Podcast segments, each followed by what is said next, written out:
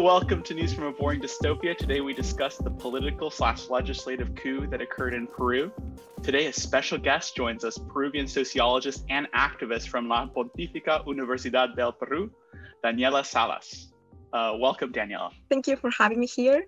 Before we start our discussion, um, today, Sunday, the 15th, President Manuel Merino decided to resign on live TV after the death of two young men and a lot of injured people. There were protests for almost six days in a row, and those led to not only material destruction but also the loss of lives. So, I guess that we can start by giving a little bit of context on what happened and why we end up in this state in Peru. So, what happened was that Peruvian President Martin Vizcarra was impeached by Congress on November 9th, and that incited a lot of social unrest, which resulted in devastating protests for the past six days. You might know that Peru was heavily impacted by the coronavirus and currently has the second highest coronavirus death rate in the world. Therefore, when this huge political unrest happened, people were just really concerned that what was going to happen with the pandemic and all the people that were already dying because of this virus. And then after Vizcarra was impeached, President of Congress Manuel Merino became the de facto president of Peru. He was elected to Congress with only 5,271 votes, which means that he actually had little to no representation. And this is one of the main reasons why the Peruvian population were so against this new president because he was not part of any party that truly represented our country. So maybe why don't we go yes. back to the day when Vizcarra was impeached? So that was November November 9th and I know that same day protests started. So I guess like when did you decide to go out and protest? Mm-hmm and why did you decide to go out? I i wanted to go protest the same monday but i had a lot of things to do um, work wise and i didn't uh, protest until wednesday. But wednesday i just went to this um, kind of quiet protest near my house. But i decided to go to our it's not our main square but it's um, like really central whenever we protest as a um, Plaza Plaza San Martin. We usually gather in this place to protest um, many different topics. I've been doing this kind of protest things for um, years.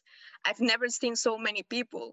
Uh, when I uh, I've been reading about this um, a political scientist that I really consider, that I really appreciate, was um, saying that there hasn't been another protest as big as Thursdays, as um, the one that was after Fujimori. Fujimori was elected for the third time. Uh, in that um, march that we call uh, La Marcha de los Cuatro Suyos. That was a really breaking point in our democrat democratic history. So that's a reason to feel proud because you you can realize that we as people we are gathering we are like enraged. We feel this the need to go out and protest uh, to maybe leave for a few hours our work our all things we have to do to go out and be heard. I knew that it was more dangerous to go out to el centro de lima because we already knew that police uh, brutality may be stronger there. Um, and it was. Uh, I actually have a few experiences with that. Um, and all from Thursday. And I arrived at that um, at Plaza San Martin about, about uh, seven o'clock. And the concentration was, uh, the meeting was called to, to I, I think four or five o'clock. But then um, the um, the time that it took you to get there was a lot more than usual. So I arrived two hours later. but anyway, uh, when we got there, I went with a few friends. Um, the the place uh, that all the streets around was full of people, so that was encouraging. So because um, you already knew that that was going to be historic, but then at around eight o'clock, maybe like four or five blocks away from where I was walking with my friends, um, we start uh, hearing these um, these really loud noises of people running running towards the um, the plaza.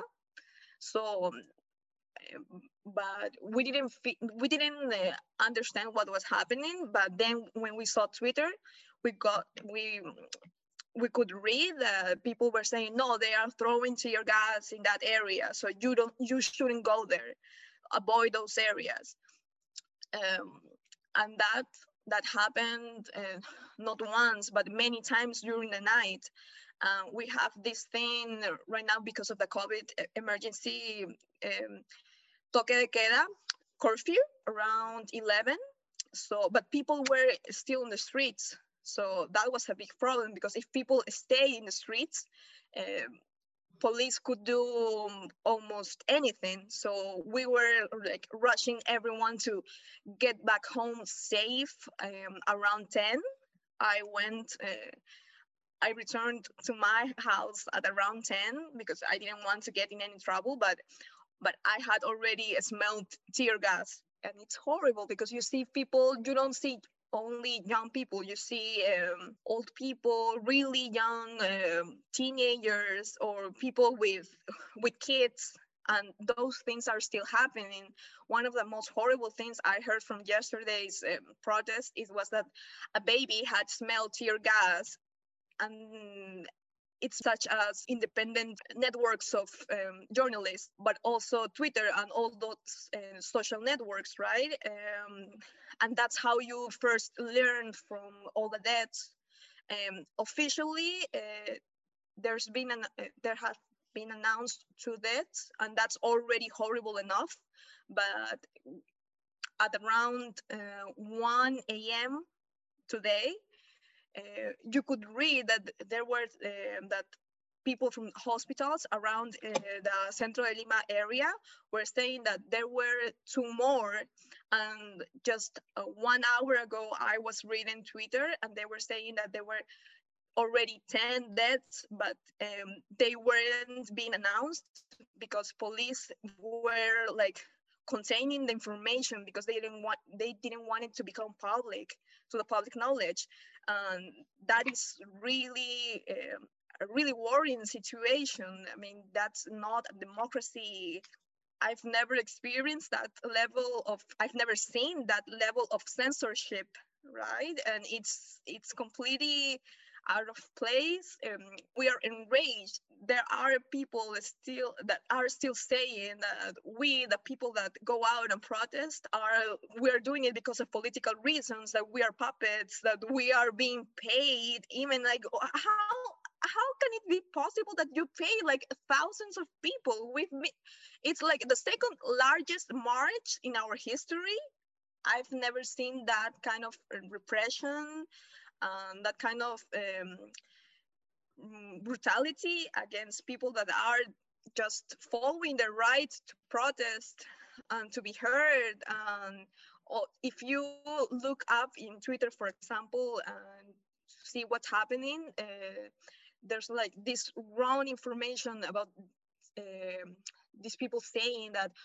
oh but maybe those are like um, young people involved in, in, terrorist groups and they are like um, influenced by uh, la guerra popular which is uh, you could translate that to the, the popular war that goes back to the ideas of the, our terrorist horrible past back in the 80s but that is a complete lie. Yeah uh, daniela uh that's happened n- not the same as like this political and police aggression here in brazil but our president all the movements against him is always called communist or people are being manipulated or are being toys in the hands of the opposition parties. And i mean it's it's a very undemocratic uh, stance to to to be because i mean uh you're like a taking the reason of the people and throwing the garbage because you say you can't you you are not able you're not capable of doing this by yourselves. You have to be controlled paid or even fed by this by these parties or opposition. And then when people like uh get angry or sometimes when the police attack them first or any other kind of repression and people try to react. We are called the bandits we're called the troublemakers we're called the communists we're called the i mean and the people starting to invoke like uh the dictatorship past that we had. It's, it's latin america. So i mean uh we we know how to we know this how this reality is hard. You're not alone in this situation. I mean we all face this as well. I mean people in my family people around me people like uh, in my community some people call me communist some people call me socialist just because i say no to the president. Also as a peruvian as well it's one of the most heartbreaking things that you could ever experience you know? I think that also in view of everything that's been going on, forget about COVID 19 to begin with. I mean, COVID 19, completely separate to a political crisis that's been going on in Peru since 2016. Um, and this being what I what I do my masters on at university, I would always say I would say that it goes back all the way to the Constitución del 93, the, the 1993 Constitution from the um, Alberto Fujimori, Fujimori's first government. In fact, after the after the um, coup, de, well, the golpe, the auto golpe, self coup, the Fujimori in in the 90s, they only drafted the 1993 Constitution due to international pressure pressure, and from there, what we have seen is a series of both ineffective and ridiculous governments that, whilst they've been trying to lift Peru up from the situation that was left in the early 2000s, late 90s, they've also, as uh, I saw this interesting statistic the other day, but every single um, president from Fujimori on has been trialed or has been incarcerated for um, corruption allegations. You know, look at Ollanta, look at look, look at for example, look at Ollanta and Nadine. You know, they were they were incarcerated for a period of time because of because of that. And I think that what is most disappointing is how the Vizcarra administration has mounted a war on corruption in Peru. And I think that the actual pandemic in Peru is not so much COVID 19 as much as it is corruption. You know, if it yes. wasn't for the corruption pandemic that there is in Peru, you wouldn't have the situation right now. And I think that's the that's the best way to, in my opinion, to describe the situation is that is the endemic corruption of Peru and most Latin, Latin American countries per se particularly Vizcarra, the, the whole opposition towards him has been because he's been trying to change parliamentary immunity and he's been trying to change the endemic yes. corruption in Peru. And what's most disappointing is that he dissolved Congress constitutionally and Congress went against him, you know, and they they they, they forced the second vice president, Mercedes Aráoz, to um, swear in as president, and then she had to step down immediately. Yeah. And now Vizcarra has been destituted by the government, by the Congress that he himself brought up after dissolving the first one. So the first Congress that had the Fujimori majority is the one that created so many issues, made Kuczynski resign back in 2018. And then from there, you've had Vizcarra, you've had Aráoz, and now you've had again that same Congress that was brought because of Vizcarra's anti-corruption has now vacated, like sent him on his way because of corruption itself. You know, it's uh, it was it was I think it was 108 votes against him, out of which 68 were had allegations of corruption or had been are on investigation because of it. You know, so I, I as as you said, he's resigned in the past hour, but um and i the thing is if you if you are involved with anyone that has to do anything to do with social media in Peru, you will just be flooded by hashtags and different publications like Merino renuncia, uh, Merino renuncia ya or Merino no es mi presidente. And I, I, wanted to ask you, in fact, about the. You've discussed a lot about the um, the role of Twitter. How would you describe the role of social media in organizing the protests and dealing with the protests? I think overall it's been a huge success. There've been a, a little, a few mistakes maybe. Um, for instance, um, on Thursday there was this moment that, that our Wi-Fi um, was our in general, our connection to internet was really, really low and problematic. But uh, and people were saying, oh, maybe that's the, the government that wants to shut us down. But it, it wasn't like that. I mean, our Wi-Fi network is always really bad as a country. So it, it that wasn't a kind of oppression. Uh, that was actually. Um, because I mean, thousands of people were gathered in that same area, and we were all trying to live stream from Instagram for example, right? So um, it wasn't like a, sign of oppression. Uh, um, that may be um, maybe a sign of um, terror, and if we keep spreading that word, right? Um, we should be careful to um, all the information that comes from social media. But overall, it's been a huge success because that's the way we've been uh, keeping informed. Yeah, I mean, as you say, what I what I find mo- most interesting, obviously how in Peru we're very prone to just take to the streets. You know, if anyone, yes. if any one of the listeners was watching the 2018 FIFA World Cup, you can just get an idea of what it is like to be Peruvian and what what it is like to go out on the streets.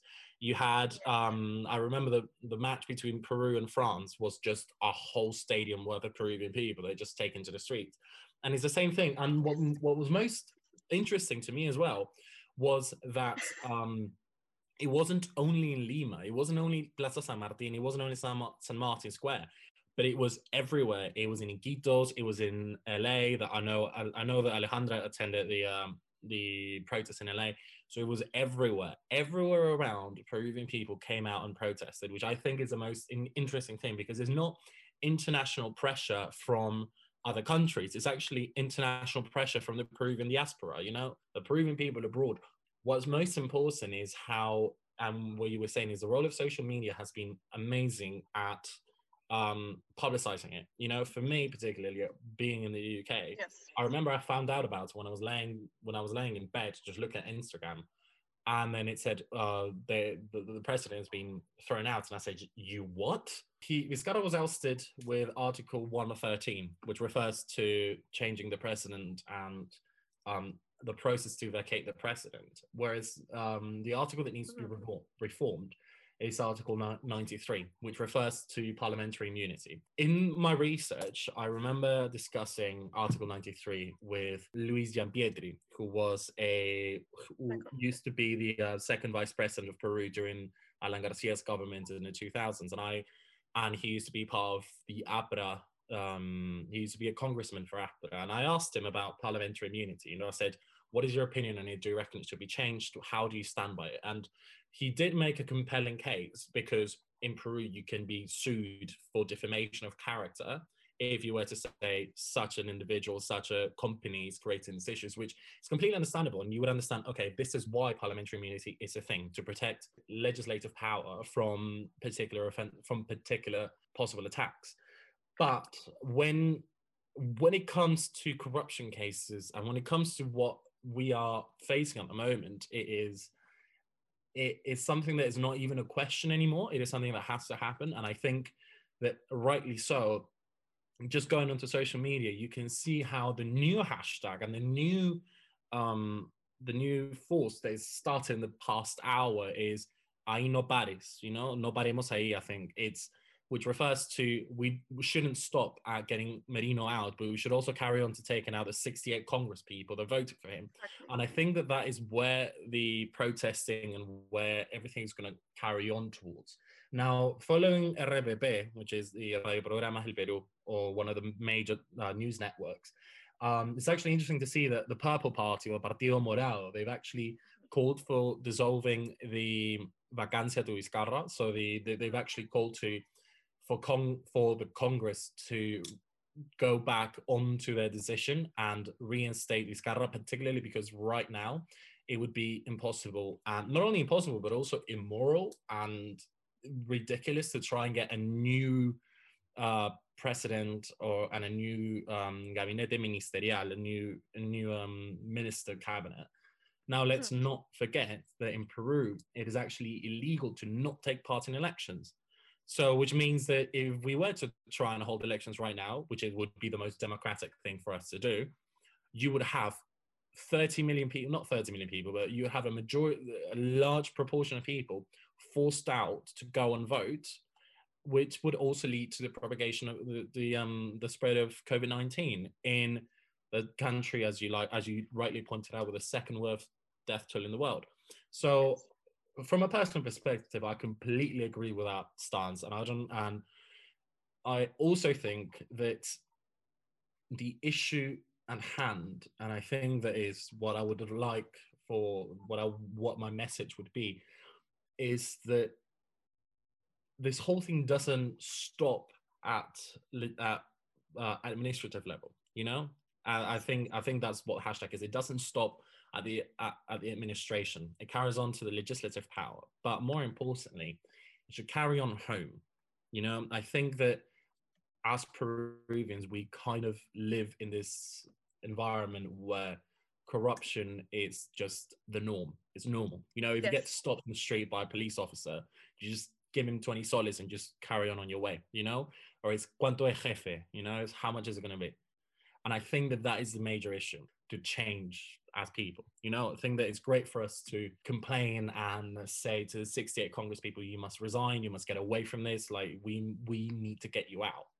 But if we ourselves are not willing to change, or we ourselves are not willing to take all of this on board, then we're still going to elect corrupt officials. We are still going to allow uh, corruption to take center stage in what is our politics and what is our nation's future and i think that that is what we must change to begin with you know? It's if we change at home then we could change the whole country. And that, as and i will leave it with a very interesting phrase which i think we all use which is el mayor enemigo del peruano, de un peruano is otro peruano. The biggest enemy of a peruvian is another peruvian and i think that that's where we should start yeah, so I just wanted to go off from that and say that now we've realized that our voices are actually powerful. The problem with Peruvian democracy is that although it is mandated for all Peruvians that are able to vote to vote, um, a lot of people don't take this seriously. They go and they might leave their ballot in blank. We're actually, no one's gonna look at your ballot and see if you actually mark someone some people even write stuff on their ballots or draw stuff, and that makes it an invalid ballot. And therefore, although we say that we have this popular democracy that allows everyone to vote, what a beautiful thought.